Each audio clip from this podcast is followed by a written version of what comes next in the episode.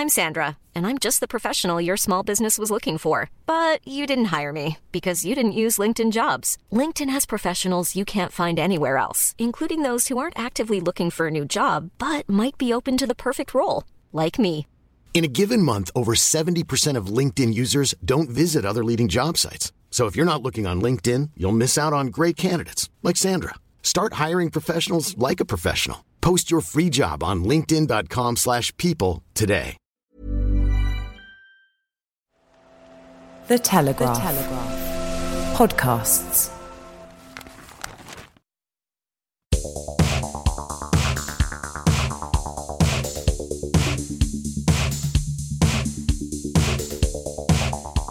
Hello, I'm Mina Rzouki, and welcome to AFC Telegraph.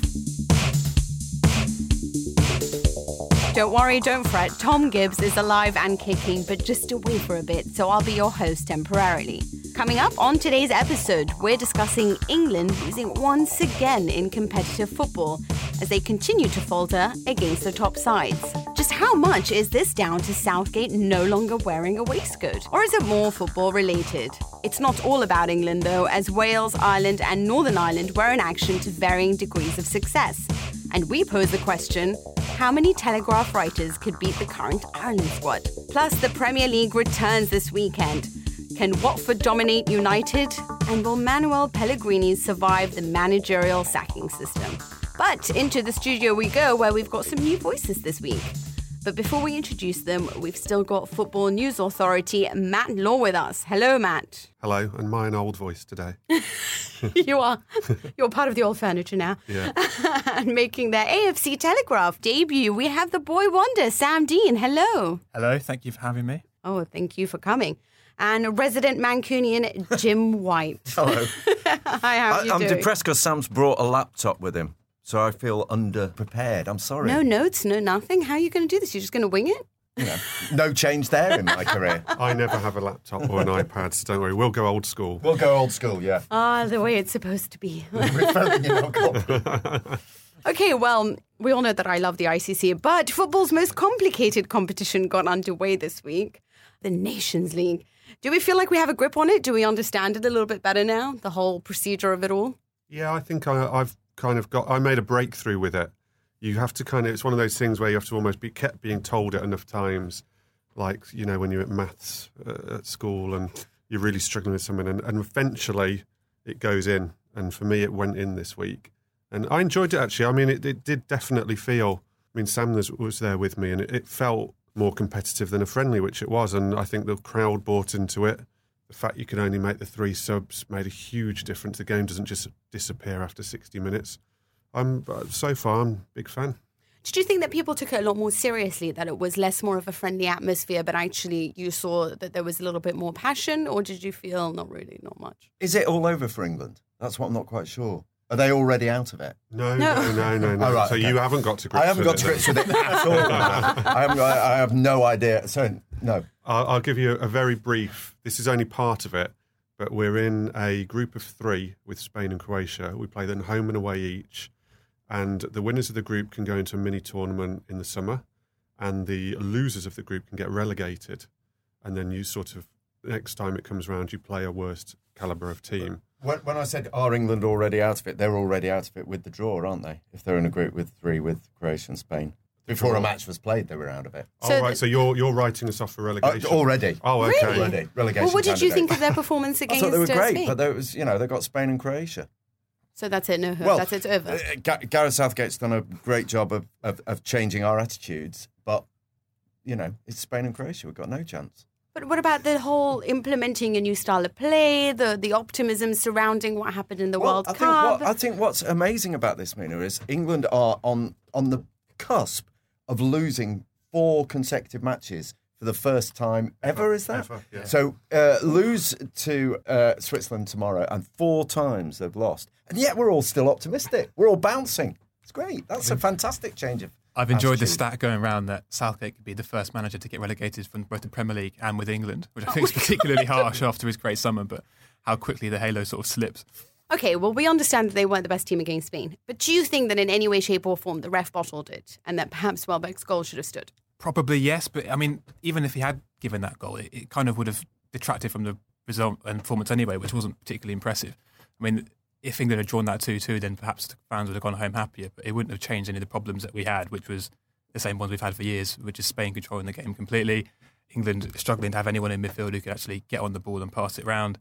And in many ways, that goal was sort of it's one of those where it's more controversial to actually award it than to give it. Because whenever a goalkeeper goes down, referees just sort of by default just give the free kick, don't they? Can I be a bit more optimistic? Oh, please, please. I um, I totally agree that Spain were the better team and controlled midfield and controlled the game, but we scored a goal from open play, which we didn't really do at the World Cup. yeah, precisely. Um, and we cre- we actually created three or four really good chances.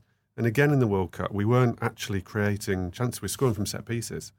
So I thought that was something to be encouraged by. I thought there were a few performances in there to be encouraged by. I thought Rashford did well. And the fact he scored, I, think it was over a year since a striker other than Kane had scored in a competitive game for England. So we need to start sharing the goals around. So that that's encouraging. So there were a few little, you know, green shoots there. I don't think we're certainties for relegation. I think Croatia could switch off after their their World Cup. Um, they're quite an old squad. That could be the sort sort of limit of what they got to. You know, they got there. That's it. It'll be interesting to see how they actually approach it when we come around to play them. But yeah, uh, I, I think really we all knew that we're not one of the top top kind of six, seven. So you just think it was a lucky run to the final of the World Cup? I think the draw definitely helped us, definitely, and I think that uh, it it did mask issues that we've got, but I still think there's there's reasons why people are are still optimistic and encouraged encouraged by things, and um, yeah, the, let's hope we don't go four on the run. Switzerland just beat Iceland six 0 as well. Well, Switzerland is the next opponent that England do face, and Gareth Southgate has uh, called up Leicester duo Ben Chilwell and Demarai Gray into the England squad. You've got the exclusive on this one, uh, Matt. I uh, still can pull a story down and again. Um, Chilwell, Chilwell, to to be fair, would would probably have been one everyone would have guessed because Luke Shaw suffered concussion. He goes back to Manchester United today. He's got to be a massive doubt for their game against Watford Yeah. now. And uh, once Southgate said he'd, he'd pull players out the under 21s, Chilwell was a safe bet. Sam, I think you saw the under 21s, didn't you? And, and Chilwell was, from what I read, one of the better players. So that made a lot of sense. Demarai Gray, I don't think I'd have guessed at actually. Solanke trained with the seniors last week, so he'd have been a shout. And also Calvert Lewin, who is one of the few who we talked about last Yeah, week, who's kind fantastic. of playing and, and scoring for their club. I thought one of those two would, would get a go. But Demarai Gray debuted for the under 21s when Southgate was in charge of them. He seems to have been looking for an opportunity to, to bring him in for a while. He, he was playing Sterling through the middle for the pace, and I think maybe he's he's prioritised the pace of Gray over Solanke and Calvert-Lewin's finishing ability.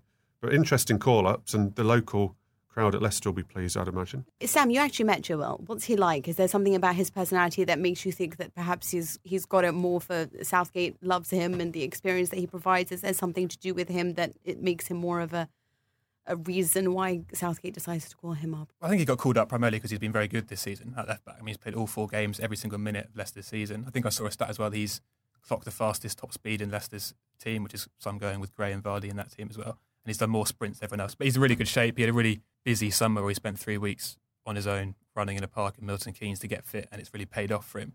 Um, speaking to him, he's a really nice bloke. Actually, he's. I mean, Matt and Jim will know more than I do, but a lot of footballers can be quite difficult to speak to and just sort of quite uninterested. He was very engaging, he's happy to chat, gave us loads of time after the game, and um, no, I think he's well, he's been hotly tipped for, for years. He's Yeah, been seen as a teenage prospect for going back years and years. going back to when I think he's 21 now, and going back to when he was about 16, people were really talking about him.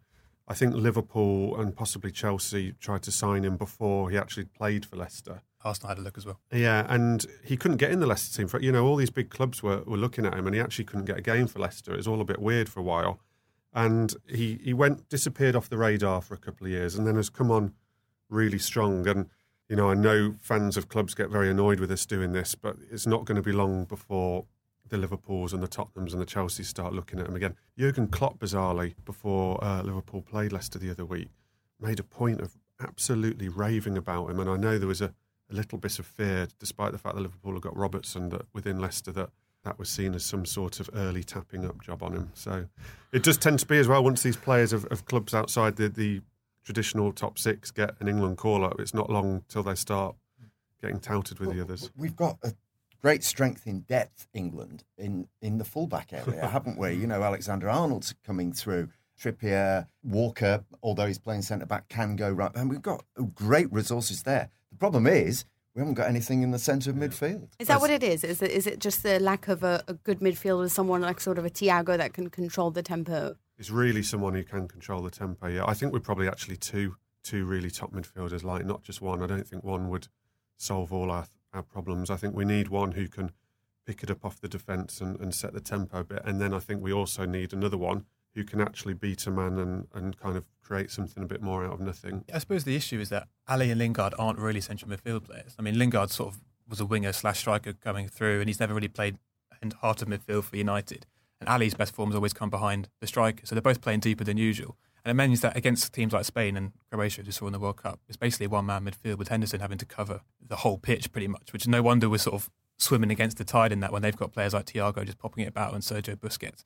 So I do feel that against the better teams, Ali and Lingard can't both be playing in central midfield, but you need someone to shore it up a bit, whether that's Eric Dier. I know that's not always been the most alluring partnership between him and Henderson, but um, there's certainly players coming through. I think people like Harry Winks has shown in the past that he can do that kind of role. Will Hughes is doing well for Watford. And the other player I was thinking about, and Southgate's a big fan of, is Chalobah at Watford. Mm. Obviously, he's missed so much the last sort of year with injuries, but he's played, I think, about 100 games for England youth teams. And Southgate's always raved about him, hasn't he? He's always been a big fan of him. So I want to know how how is it that you would fix this problem? Obviously, you know, if we bring in Brexit, what are the pros and cons that we can find perhaps to improve the English national team? Well, there will be more optimism, and we don't look at their matches and think, yeah, we're going to be dominated by a side like Spain or like Germany that know how to possess the ball. Is is there going to be a pro to having Brexit? Wow, what a question. You're expecting us to know what's going on with Brexit. Hang on. We're, we're going to solve Brexit here. Right. Off you go, Matt. Let's talk about Brexit purely in footballing terms. I Purely. think is probably safest. Um, yes. Before We'll we all have down that. some like massive row and fight over the desk and all get sacked by the company. Um, but no, it's interesting. You know, there's an article in the Telegraph this week that, that pinpointed the fact that Premier League and the FA are looking at the potential impact of Brexit and that there could be an upside for the English national team in that um, Premier League want help from the FA to guarantee that they can get special exemptions for special talents coming in overseas, so that, that Brexit wouldn't necessarily stop all a lot of foreign players coming over, such as your N'Golo Kantes and your, your Cesc Fabregas. And then the FA see that as a chance to say to the Premier League, well, you, we, we might help you, but we're going to have to increase the quotas of the, the British players and the homegrown players in, in squads, maybe from eight to 10. I'm not sure how much of a difference that would make because within that you could still abuse the rules by having 10 sort of British English players in your squad and not actually playing any of them. And actually, it could even make it worse because if you look at the case of Loftus Cheek, if Chelsea had to have 10 English players in their squad, he wouldn't have been out, allowed out on loan last season. So therefore, he stays at Chelsea and just plays no football. But it does seem there is a little bit of an opportunity there to try and work out some way of increasing the amount of English and British players that should be in a squad. I personally think they need to look at this homegrown rule really closely. For instance, Cesc Fabregas is currently classed as a homegrown player because you can be a homegrown player from basically being at an English club for three years before the age of 21. Paul Pogba too. would- Yeah. that. Yeah, I mean, there've been. I think Alex Song was one as well, and he's. It's just a cheat. I mean, they're not homegrown players, are they? It's just a, a cheat of the system, really. So it does give a real opportunity to look at it all in a wider scope. And I thought it was interesting that going back a week when we went to see Southgate, he was really talking hard about the FA needing to put pressure on the Premier League, and I suspect that was in the midst of these talks around around Brexit going on. But if we care about the national team and we care about English players getting a chance, we've got to do something. Some people don't care. Some people just want the strongest Premier League available, in which case you probably don't want quotas. I suppose the cynical fear would be that there are more signings like Barkley to Chelsea, in that the big clubs hoover up the sort of good to very good English talent purely because they know they need those players and they can fit in. But Barkley, you know, he's only played, he's not going to play much anymore now. Kovacic is coming, really, is he? I mean, he started Uh, the I first disagree, game. of the actually. season. I think he will play a lot. Really? I don't think Ruben Loftus Cheek will, but I do think Barkley will is right in there. I think Barkley will will be in and out, but will play. especially with the Europa League. Yeah. I mean, if you look at the way that uh, uh, that Arsenal did it last season, you basically have a Europa League team, Yeah. and I think that definitely Barkley would be one Yeah. of those players in that. But that can't be better for his development than playing every week for Everton as a, as a key midfield player. Well, I don't know. I mean, He stagnated at Everton. You, you, mm. the, the, the question that's always been at the heart of the problem is the Premier League clubs are chucking huge amounts of money at their academies, huge amounts of money, and yet no one's coming through. You know, at, at, at, at Chelsea, it's the great stat about John Terry being the last one who, who- who made it through. And the, the, the question is, how do you progress that transition? Alexander Arnold is an interesting player at, at Liverpool in that he, he's had a, a kind of seamless uh, progression through. You know, he was always marked out as a very good young player, and then he's suddenly arrived in the first team, um, and at an age where most of his contemporaries, if they're lucky, are looking at a loan spell. How do we get that progression? It's interesting. I'll go back to what we were saying earlier. Alexander Arnold's a fullback. Maybe it's easier to do it in those positions. It's really tough. It is really tough, and you know, fans won't necessarily buy into it. You know, they fans always want to see, say they want to see young players and get excited to start with with young players. But then, if the young players go through a dip, the first thing fans want is a big new signing in to replace them. So, Well, that's what it is. Do you Yeah. want a better Premier League or do you want the national team to do well? That's always been the yeah, topic. such a difficult debate. The question with England is that we've had this spell of dominating in the younger age groups. Uh, you know, the under 17 World Cup winners, the under 19s, and so on. When do we see some sort of benefit from that Yeah. in the Premier League? That's the. We've got a real issue coming up in the next couple of years. You know, is Phil Foden going to get more than a couple of games this season? You know, uh, is Jadon Sancho playing at um, uh, Borussia Dortmund going to be brought into the to the England team? Th- These are all not- the questions. We, we, whether there's any bounty from that success is the big question facing football over the next couple of years. Yeah, it's not just minutes as well. It needs to be important minutes. You want them to have the mental ability to play these big matches, such as the Champions League, and understand how to navigate your way through them, rather than having a moment when you just uh, fall apart when you face circumstances. So it's not just playing all your games against Burnley or Brighton and Hove, but I think it's impo- playing important matches will make the difference That's a for great point. I remember when Winks was breaking through at Tottenham, talking to Pochettino about this, and rather than him playing full games in those games, like you mentioned, against Burnley's or in League Cups or whatever, he was coming on for sort of half an hour in games, big games against Manchester City and Arsenal and, and teams like that, when the game was in the balance. And Pochettino was explaining to us that in his eyes, that that was giving Winks chance of development far greater chance of succeeding than playing him for full games in, in matches that, that Tottenham would cruise through or that he wouldn't be particularly tested. So what you say falls right in line with, with Pochettino's view on development. And Pochettino has probably been, up until Jurgen Klopp now, the best thing for English kids in, in a very long time. Well, Spain don't have that problem. I mean, they seem to have a wonderful national team and a wonderful league. How do you see them under Luis Enrique? Were you impressed by their ability to be a little bit more direct, a little bit more aggressive on the ball? I was quite impressed, particularly as they're also going through this transition period. But everyone was said afterwards, well, so Spain are quite far ahead of us in all their development. But um, the player really stood out for me was Saul Niguez.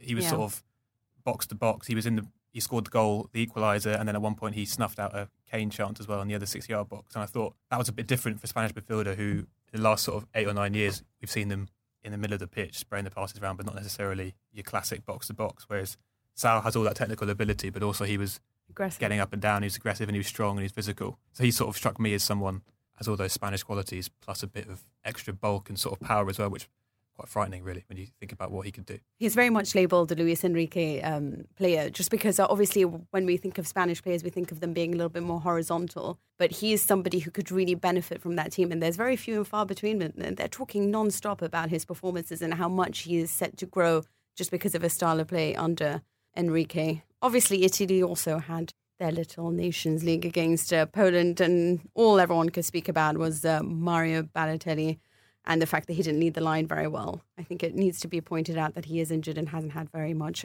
playing time. But other than Europe, we know that France and obviously Germany played a rather boring draw. Uh, they both won as well last night. But uh, there's also Ryan Giggs at Wales. The Messiah.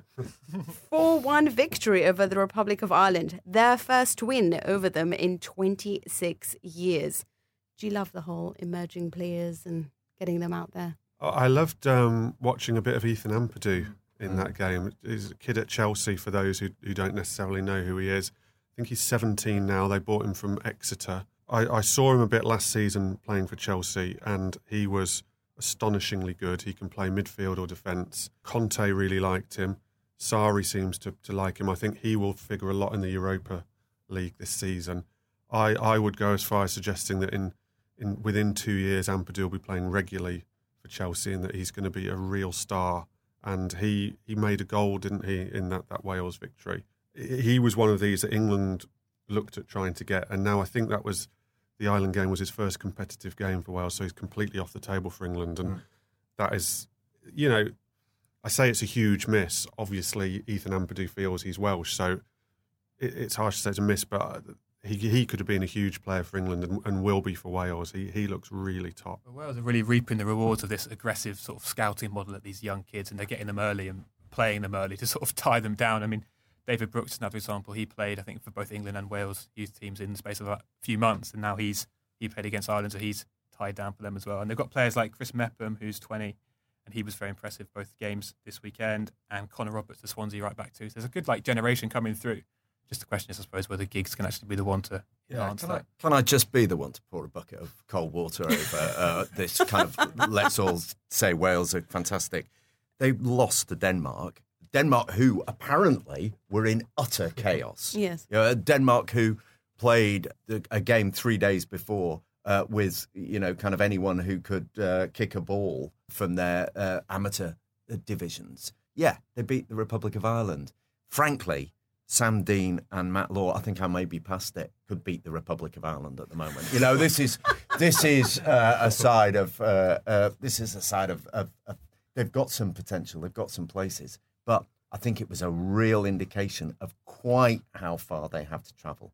Wow, way to ruin the optimism yeah. surrounding Wales. Ampadu was at fault for both the Denmark goals as yeah, well. So that's so. so. I'm not just the only pessimist. well, what do we think? Do we think that Bale could be the sort of clutch player that they can rely on going forward? I mean, do you see them doing well at all? Well, come on, Bale was absolutely the reason why they did so well in the Euros a couple of years ago. You know, Bale is a magnificent player because unlike unlike uh, some others of of his prominence, he loves playing for his country. He's a fantastic ace to have uh, in in the pack for uh, Ryan Giggs. He actually he can be enough. I mean, it, it proved on that. You know, if you set your team up in the right way, if you've got a player of that ability, and he, he really is a world class ability, then he can be enough. He can get you through games on his own. It's always a big ask, but he can get you through games on his own, and he can probably get you through a qualifying campaign pretty much on his own. Yeah, I agree.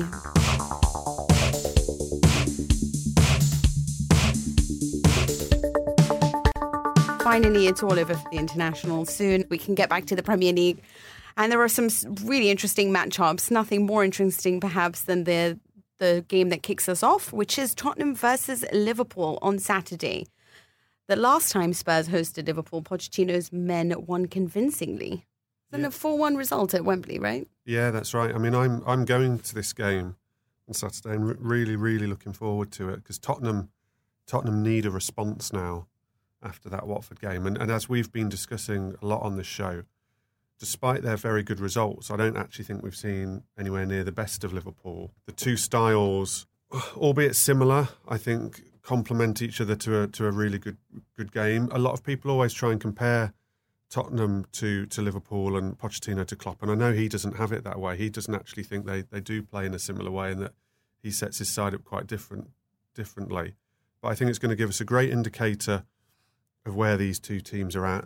I also think traditionally after this first international break, you start to get a more realistic impression of teams the first few games are quite often you see a few odd results. You it's a bit of a bedding in process. Everyone lets off a few bad performances on early season, but I actually think this is where it gets a little bit more serious after the first international break and a bit of pressure starts to come in because if you start to fall behind after this international break, you, you really start to to find it difficult to make up the distance. So That's an interesting point about Pochettino and Liverpool because I suggested to him last year that there were similar stages in terms of budgets and where they were in the league and sort of playing like style. that. He did not like that at all. No. He Gave that pretty uh, short thrift. I think I probably stand by it a bit in terms of look at the money they spend. I think his point was mainly wages and stuff and that kind of disparity between the two players. But um, yeah, it's interesting that he said a similar thing to you that he does not respond well to that sort of comparison. I'm, go- I'm going to Watford, uh, Manchester United, Ah. and, and that'll be a, a, a fascinating matchup because Watford have made this in, in, in, incredible start. I, I noticed uh, somebody made a very similar, uh, pointed out that Watford's results last season were very similar to, well, in fact, identical to Leicester's the season before they won the uh, Premier League. Unfortunately, the Premier League isn't one on what he did last year, so we can rule that out. It may be it may be a nice coincidence, uh, but we can rule that out. I think Watford f- facing a, a, a really interesting challenge in Manchester United on Saturday. I think that could be a telling moment for them. However, the biggest difference between where Watford are now and where Leicester were when they won the league is that when Leicester did it, everyone else was in complete chaos. Yes, Uh, at the moment, nobody could describe Liverpool as being in complete chaos. Yes, Manchester City dropped a couple of points at Wolves, but still look really good. Yes, Tottenham lost at uh, Watford, but are still looking as though they're progressing. So I, th- I think there's a big But difference potentially, there. can you say that they don't actually have to fight for anything else? They don't have Champions League. They No, don't need to a- play. that's a that's a big difference. Uh, That that's a similarity that they had to um, Leicester. Leicester. that season. They, they, they look coherent. They look as though they and you know we mentioned Chalobah coming back into the uh, uh, potential the first team. Will Hughes is looking great. So yes, they are a much more coherent side, but I don't think. this may come back to it. I don't think that we Oh, that can would be start very, saying um, that they're um, potential oh, I do like their midfield. I might just prefer it to United's. It's interesting Watford because this is the first summer since they came up that they haven't changed manager. It's the first time they've had any sort of continuity over whole summer, and the whole team's not changed apart from Ben Foster, who's the only new signing to actually start a game this season. So this, you know, this is the most typically turbulent club, and they've actually steadied the ship, and it's paying off quite handsomely already. you trust that we've all seen Mourinho fall flat on his face? I have seen that video. Someone, when I was at the game, actually texted me and said Mourinho fell flat on his face on the way, and someone must have a video of this. and uh, Unfortunately, within about half an hour, the video was doing the rounds. I always feel sorry for them on that. Like, do you remember when Wenger fell over at the, the Stoke train station and everybody sort of laughed at him? As someone six foot three and not the most balanced individual, I have sympathy for people falling over. Hey, I'm five foot three, and this happens to me all the time. so I, I certainly see that. But it's going to be interesting between uh, obviously Watford, but there's West Ham. Yeah, West Ham is is taking on um, Everton. It's must win. It's a side of individuals. Can they finally be made to play like a team? Well, it's must not lose, and staggeringly, they were given about three days off last week. Oh, wow. Pellegrini's been back to Chile for personal reasons, which I have sympathy for because his family live in, in Chile.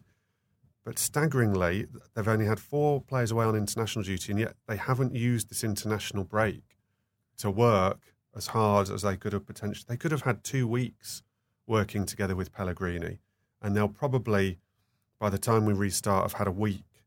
And that to me is extremely surprising for a team now that's got to go to Everton.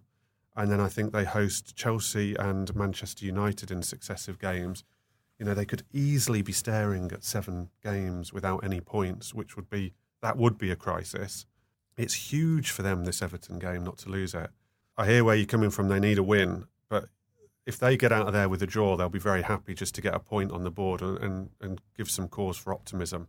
And it's they really feel like the club just teetering on the brink of lurching into a crisis if they're not careful. It's a huge test for Sullivan in particular, David Sullivan, because he hired Pellegrini and gave him all this money to spend as you know this new direction. And Pellegrini even said himself at the unveiling that the owner told me I want he wants to build a new club, and it's all about Sullivan handing off the power down to him. And if it's not going very well, which isn't, if it doesn't turn around fast, then Sullivan might start questioning whether that was the right decision to make, and he might sort of grab the power back again, which would end up with West Ham the same problem they had this time last year, which was the fans having no faith in the ownership, the ownership sort of interfering too much with what's going on on the field with the signings, and it all just comes to a head again, which is the last thing anyone needs. I was at uh, Burnley, Manchester United the other day, and in the press box was Michael Appleton, the former Oxford United manager who's uh, was doing some media work, and I just said to him, you know, uh, casually, you know, what are you up to? He said, "I'm waiting for October," which is a really, really telling statement Wow. about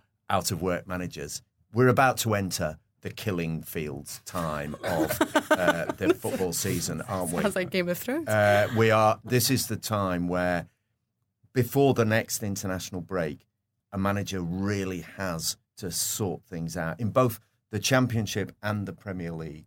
This is the time where the managers have got to start sorting it out because the chairman will start sacking. This is the killing fields time. West, West Ham have traditionally been quite reluctant to Mm. pull the trigger. They've always given people time. And I don't think that will They've been change. reluctant to, to pay out, basically. They- And they- Pellegrini will be very, very expensive. That's Yeah, it. it's They true. they generally try and make it so uncomfortable for managers that they end up quitting and going insane, and therefore they don't have to pay any money.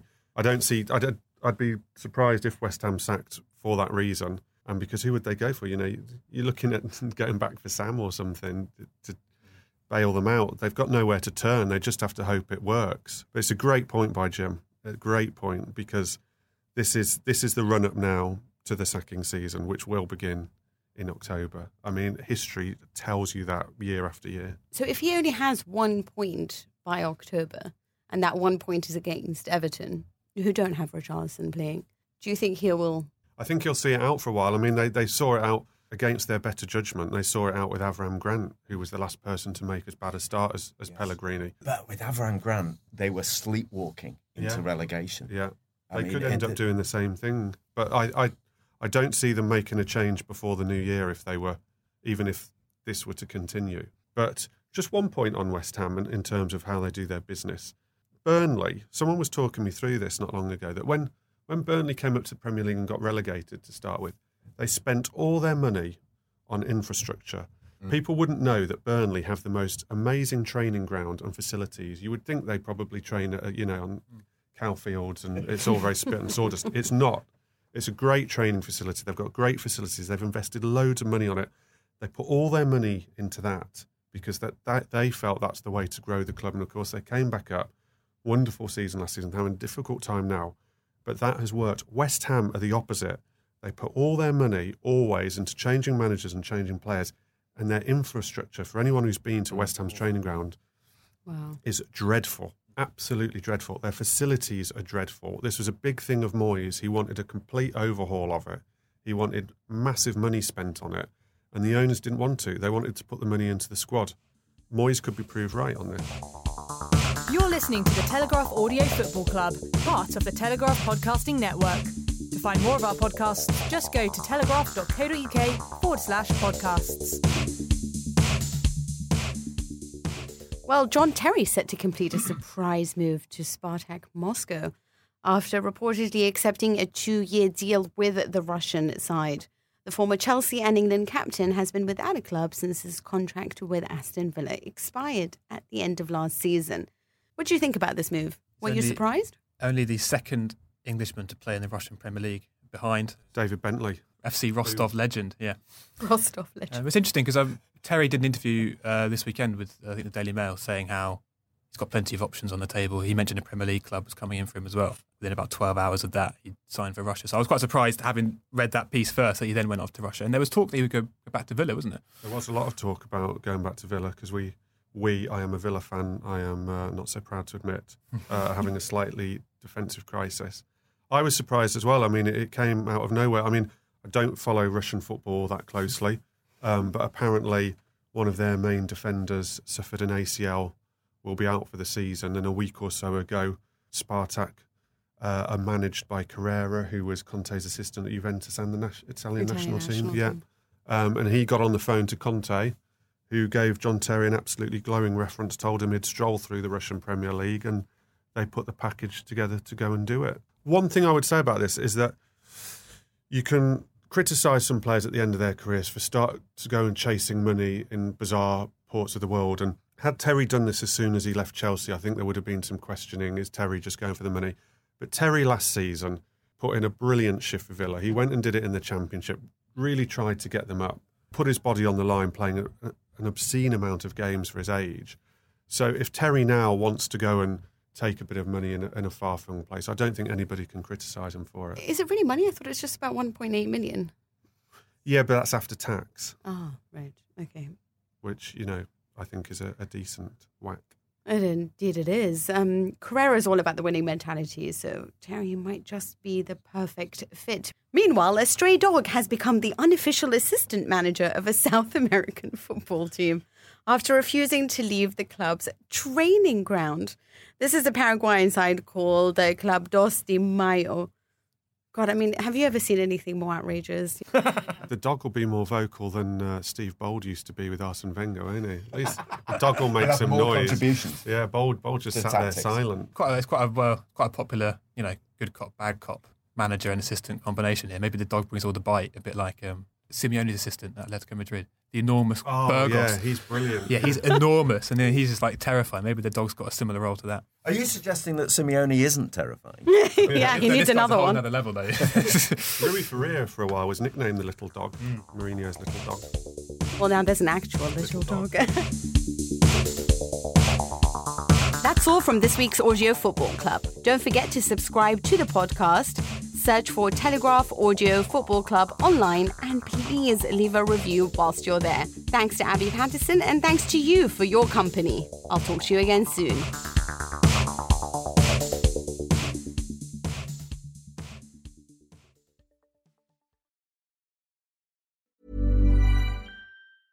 Hey, it's Paige DeSorbo from Giggly Squad. High quality fashion without the price tag. Say hello to Quince.